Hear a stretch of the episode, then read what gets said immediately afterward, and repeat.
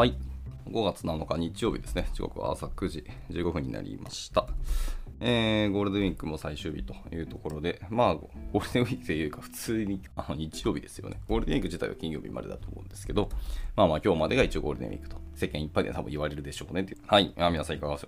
ごしでしょうか。なんか、あいにくの、なんか東京の方は雨ですね。昨日からちょっとえー、天気が崩れ始めてて、今日はやっぱり雨降り始めちゃったなって感じですけどね。はい。まあ、月曜日仕事の前の最後の日曜日ですね。ゆっくり休んでいただければと思いますが。ではでは、えー、早速入っていきましょうかね。おはようございます。夢見のキースこと桑原です。それでは、本日も朝活始めていきたいと思います。えー、本日はですけども、ちょっと時間がやっぱり スタートが毎回毎回ごめんなさい、あの遅くなってしまったので、今日は短めの記事ですね、ちょっと読んでいこうかなと思っております。えー、タイトルにあります、 Steel thread technique that will make you a better engineer という記事ですね。まあなんかエンジニアのあり方みたいな記事だったと予想しながらですけど、ちょっと読んでいこうかなと思っております。はい。では、えー、早速入りましょう。えー、スチールスレッズっていうのは強力でありながら、えー、無名のソフトウェアの設計手法ですと。あ、設計の話なんですね。で、スチールスレッドについて学ぶことで、あなたはより良いエンジニアになれます。スチールスレッドを使うことで、統合の問題などよくある問題を回避することができます。また、システム設計の複雑さを解消するために使用することもまあできますと。っていうのが、一応冒頭の話でした。ちょっと僕はそのスチールスレッドっていうのは全然あの知らない設計手法なんで、えー、そもそもこの記事のタイトル見たときになんじゃこれってなって、えー、今日読んでいこうと思った次第なんですよね。まず早速じゃ入っていきましょう。えー、2013年にウィキペディアで削除されたほどの、えー、無名なものだと。えー、スチールスレッドっていうのはどれぐらい知らて知られているのかと、えー、この概念は2013年にウィキペディアから削除されました。このアイディアはソフトウェア工学の中で注目されるものではなく、注目すべきソースから大きなカバーを受けていないっていうのが大きな理由ですと。で、カバレッジに加え、なぜそのような有用なアプローチであるか、その理由も含めてお話をしていきましょうと。削除されたけど、この筆者の方は有用なアプローチだというふうに思っているので、まあ、今回は改めてアピールをしたいところですね。えー、じゃあ、スチールスレッドって何でしょうかってとこですけど、えー、スチールスレッドとはソフトウェアシステムを貫く機能の、えー、非常に薄いスライスのことですと。で、ソフトウェアシステムの様々な部分を織り込み、えー、重要なユースケースを実装するため、スレッドというふうに呼ばれます。でスレッドが後の、えー、改良のための強固な基礎となるため、スチールと呼ばれますと。そういうことを表現した言葉なんですね。で、スチールスレッドのアプローチでは、えー、システムの境界を越えて、重要なユースケースをカバーする最も薄いバージョンを構築するんですよと。うん。なんか、 Atomic Design の Atoms みたいな思想かなって、なんとなくちょっと聞いて、読んでて思いました。で、続いて、えーと、従来の問題視されていたアプローチの例です。例えば、モノリシックなコードベースの一部を書き換えるために、新しいサービスを構築するとします。この場合、最も一般的な方法は次のようになりますと。で、合計6個ですね。になりますと。えー、1つ目が古いコードを見て新しいシステムの必要性というのを把握する。え、2つ目に必要な機能を提供する API を設計し、まあ、構築すると。で、3つ目に古いコードに入り、新しい API を使うようにリファレンスを更新する。で、それをフィーチャーフラグに、えー、隠れて行いましょうと。で、4つ目、機能フラグを使用してカットオーバーすると。で、5つ目、えー、必要であればフィーチャーフラグをオフにし、古いコードパスに戻ることもできますと。で、最後、6つ目ですけど、えー、安定したら古いコードパスを削除しましょうということですね。はいはい。まあ、という流れで、基本的にはやっていきますと。で、合理的に聞こえるでしょうと。えしかし、この方法には多くの地雷がありますよっていうので、その地雷の話がここからちょっと続いていく感じですね。えー、このプロジェクトでは、えどのような問題が予想されるでしょうかっていう話ですけど、大きく2つあるらしいですね。えー、1つ目ですけど、え、旧システムと切り離した形で新サービスを構築するのは魅力的かもしれません。え何しろデザインはより純粋に感じられるかもしれません。しかし、構造的な変更を大幅に導入することになり、旧システムとの統合を一切行わずに、これらの変更を行うことになってしまいますと。で、これは統合の痛みを大きくします。私の予想ではこのプロジェクトの見積もりは全て非現実的ですと。そして、たとえ出来上がったサービスが一般的に良いデザインであったとしても、プロジェクトが完了した後は失敗とみなされることを期待します。っていうのがまず一つ目でしたと。で、二つ目は、新システムへの切り替えには問題があると思います。え切り替えの際に問題が次々と発覚し、え古いコードのパスに戻したり、えプロジェクトの最終段階で問題を解決するために、え集中的に作業する必要も出てくるでしょうと。まあ、一応2つの問題があると思います。まあ、いずれも、ね、大規模なカットオーバーを行うこと行わないことで、え回避できることですよと。でなお、機能フラグで新サービスへのトラフィックを1%以上カットすることも、えカットオーバーのアプローチにはなります。えなぜでしょうか、えその1%のトラフィックをすべ、ての変更点に同時にカットオーバーするんです、えやはりうまくいくとは思いませんね。あなたは大きすぎるステップを踏んでいるんですよと。まあ、ここが結論というか、えこの筆者の方の言いたいことの一つだということですよね。要は、でかすぎたものをでかいままでやってしまうっていうのが大きな問題だということですね。かつでかいのに加えて、あの段階的ではないし、かつあの完全に切り離してやるっていうのがその大きな問題だというふうにおっしゃっていますと。それはあるかもしれないですね。まあでも移行作業も大変なので、まあどっかでいいやガツンとやるっていう、まあ、やり方もわからなくはないんですよね。ないし、僕も全何度かやったことありますけど、経験もしましたけど、まあ往々にしていろんな問題が発生しますね。えじゃあそのスチールスレッドを使用した例をお話ししていきましょうと。この方はそのスチールスレッドもあの経験されているということですね。で、そのやり方と、じゃスチールスレッドのやり方をじゃあちょっと比較してみましょうと。あなたが、構築しようとしている新しいシステムについて考えてみてください。システムにとって有用な機能は、網羅しているが、全てのユースケースを扱えるわけではないと。あるいは何らかの制約があるなど、システムの、スチールの糸ですね。を、象徴するような狭いユースケースをいくつか思い浮かべてください。続いて、可能な限り狭い範囲で、ね、何らかの価値を提供するユースケースを選びます。え例えば、新しいサービスの一部になると思われる API を一つ選ぶと良いでしょう。え続いてその新しい API を新しいサービスの中で構築をします。で、その狭いユースケースのためだけにそれを機能させるんですよと。で、それ以外のユースケースには、え従来のコードパスを使用します。それを本番でフルに使えるようにしましょうと。まあ、ヒント、新しいコードパスと古いコードパスの両方は行い、比較することも一応可能ですと。で、そして、必要な機能をすべて新しいサービスに移行するまで、徐々にユースケースを追加していきます。それぞれのユースケースは本番で使用しますと。それが終わったら、古いコードとフィーチャーフラグというのを取り去りますと。すでに新しいシステムで動いているんだから、これは全く危険なことではありません。これはトロングラーというパターンでもあるじゃないの？っていう指摘ですね。はい。これはまさしくそうですねと。でも、これは新しいプロジェクトにももちろん使える。えー、グリーンフィールドの例についてこちらをお読みくださいというので、別の記事のリンクが貼られてますと。えー、まあまあ、要は小さく作って、小さくもうほんまにリリースをしていってくださいと。で、ちょっとずつちょっとずつ移行とか向き先を変えてくださいと。で、なんかあったら、えー、問題、パスを戻せばいいだけですよねっていう話でした。まあそうだよね。では続いて、スチールスレッドのネジは統合の痛みを回避しよう、え、より高い信頼性っていうのを提供しますっていうのが次のセクションですね。えプロジェクトの土壇場で問題が発生する大きな要因の一つが、え統合の痛みですと。新しいシステムに切り替えたとき、え必ず予想外の問題が発生するものです。これは本当そうだよね。で、カットオーバーを伴うものは、え疑ってかかるべきでしょう。物事は小刻みに進めます。えスチールスレッドっていうのは最初から統合されているので、え統合のための多くの痛みを経験することはむしろないですと。その代わりに小さな統合の痛みをずっと抱えていますと。でまたサービス開始前にテストを行う必要はありません。なぜなら、サービス開始までに段階的にテストを行うからですと。で本番の負荷に対応できることは分かっているはずです。ネットワークのレイテンシーもその意味をするところは理解しているはずですと。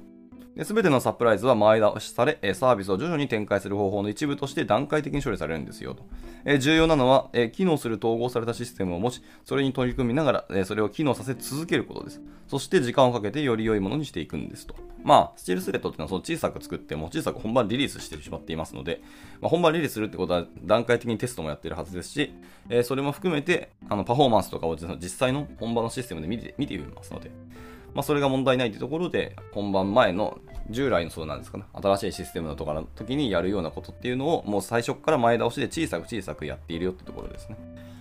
まあ、そのテストをかける工数とか回数もバンバン増えていくし、えそれの修正っていうところ、工数も増えるっちゃ増えるんですけど、ただ統合前、統合前ですね、システム以降のところですね、のでかい pain よりは小さい方がいいんじゃないのっていう話はでも確かにあるなと思っていて、まあ、それをこのスチールスレッドっていう設計手法はやっているという感じですね。では続いて、スチールスレッドの糸っていうのは複雑なものを切り開くのにも役立ちますという話でした。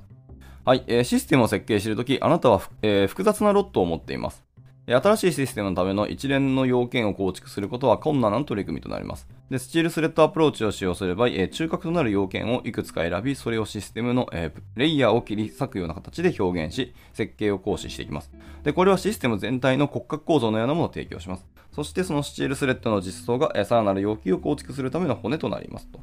で、このように、え、スチールスレッドはシステム要求事項のサブセットになると。うーん、なるほどでした、なるほどでした。まあでもこれだけパッと読むと、要は小さく作っているだけに過ぎないと思ってたんですけど、ちゃんとそのサブセットとしての役割っていうのも満たしている。まあ確かにいい話ではあるんですけど、リュードっていうのと、なんですかね、いわゆるチケットが増える気がしていて、それの管理方法とかが逆に気になりますね。どこまで細かくやるのかと、その管理コストの相談というか、ビジネスインパクトというと、どこまであるのかっていうのがすごい気になってきますけど、まあでも小さく作っていくってことは確かにいい話であると変わりはないし、小さければ小さいほど問題が起きた時の、え、原因特定だったり、リカバリーも絶対早いので、本当それはいい話だなと思ってますね。まあ、最後その統合とか結合屋さんが出るかどうかっていうのはちょっと気になりますね。小さい、小さくした分、えー、どうや、どこまで把握できているかっていうのは結構大きな問題になると思いますので。はいはい。では続いて、えー、 steel thread 次のセクションはですね、えー、 steel thread っていうのは greenfield 作品でも使用可能ですよっていう話です。えー、例えば、スラックのクローンを実装しているとしましょう。それは大変そうだな。まあ、例えばですねで。最初の steel thread っていうのは以下のようなものになるでしょうと。認証されていない人なら誰でもハードコードされたアカウントの、ジェネラルルームにメッセージを投稿することができます。メッセージはページ更新後もまあ持続すると、この最初の steel thread がいかに限定的であるかというところに注目をしてみてください。認証やユーザー、アカウントっていうのは使えません。しかしメッセージの書き込みとそれを永続化する処理っていうのは行いますと。まあ本当に最低限の機能って感じですね。で、この2つ目の、 steel thread は、システムをより便利なものにするために動かすことができます。例えば、メッセージ投稿者が、えー、投稿する名前を選べる steel thread というのを用意することができますと。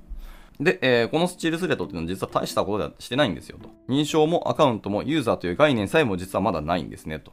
はい、しかし、あなたは十分に機能するチャットルームを作ったので、それを使い始めることができます。えまたシステムの全ての部分に、えー、CL スレッドっていうのを通していないことにも注意してください、えしかしユーザーとアカウントという概念を切り離したことに一応でもなりますと。まあまあ最初のスタートとしてはそんなところだった感じですね。で、続いて、え steel thread による早期フィードバックですね。えこのスラッククローンの例では、まだそこまで構築していないしていないにもかかわらず、え構築中のシステムに対するフィードバックを早期に得ることができるっていうことにも注目してください。これも steel thread を使う強力な理由です。えこの2つのスレッドだけであなたのチームはチャットルームをフルタイムで使い始めることができます。でこのシステムを使うことでチームがどれだけ多くのことを学べるかっていうことにも考えてみてください。えこれは実用的なシステムなんですよと。ユーザーとアカウントのシステムを構築し、すべてを接続し、最後にチャットルームを構築するために学んだことで比較してくださいと。まあ、確かにですね、本質的には要はそのチャットができるっていうところが、この今回の、まあ、スラッククローンの本質ではあると思うので、そこに至るまで、そしてユーザーが使ってそこのフィードバックを得て改善できるまでのスタートがかなり遅いですよね。アカウントシステムをしっかり実装して、ユーザーの概念もしっかり実装して、で、最後に接続、テストして、で、リリースすると。よりも全然早いっちゃ早いので、まあ、それはいい話だなと思いますが、うんと、単純にそのなんか、スタートのスピードだけで考えると、後からどんどん実装を加えるってなると、その初期の設計があまりにも、なんですかね、考慮不足だったりすると、要は秘伝のタレとか、その上に乗っかってシステムを構築していかなきゃいけないので、結局積み木みたいな感じですよね、システムって。でなると、初期の設計がそこまで考えられてない場合は、なんか闇をどんどん積んでいく気もしているので、なんか僕これ読んでるだけど、 steel thread だけだと、あんまいいのか、本当に良いのかなっていうのが、なんとなく僕は見えないなと思いましたね。まあ、ちょっと続いて読んでみましょうか。えー、スタート with スチールスレッドなので、ステレえ、スチールスレッドからま始めてみましょうという話です。え、 steel thread っていうのは、プロジェクトを設計する際に、え、しばしば良いスタートを切る場所となります。え、このスレッドはこれから行う作業の骨格を作るものになります。でシステムの核となる部分に釘を刺すことで、え、自然に肉付けができるようになりますと。えー、ぜひ、 steel thread のアプローチに挑戦してみてください。え、きっとあなたのプロジェクトに変化をもたらすことができると思いますし、まああなたの経験談を逆に私を聞いてみたいと思いますと。で、ラストですね。 steel thread と他のパターンの一応関連の話です。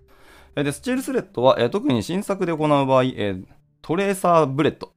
えー、弾ですね、玉の方です。 tracer 弾とも呼ばれたりしますと。えで、また、 walking skeleton のアプローチとも呼ばれていたりします。あーね。で、マイグレーションプロジェクトで使用する場合は、 strangler fig pattern と呼んだりしますと。はあ、いろんな呼び方があるし、文脈によって名前が変わるんですね。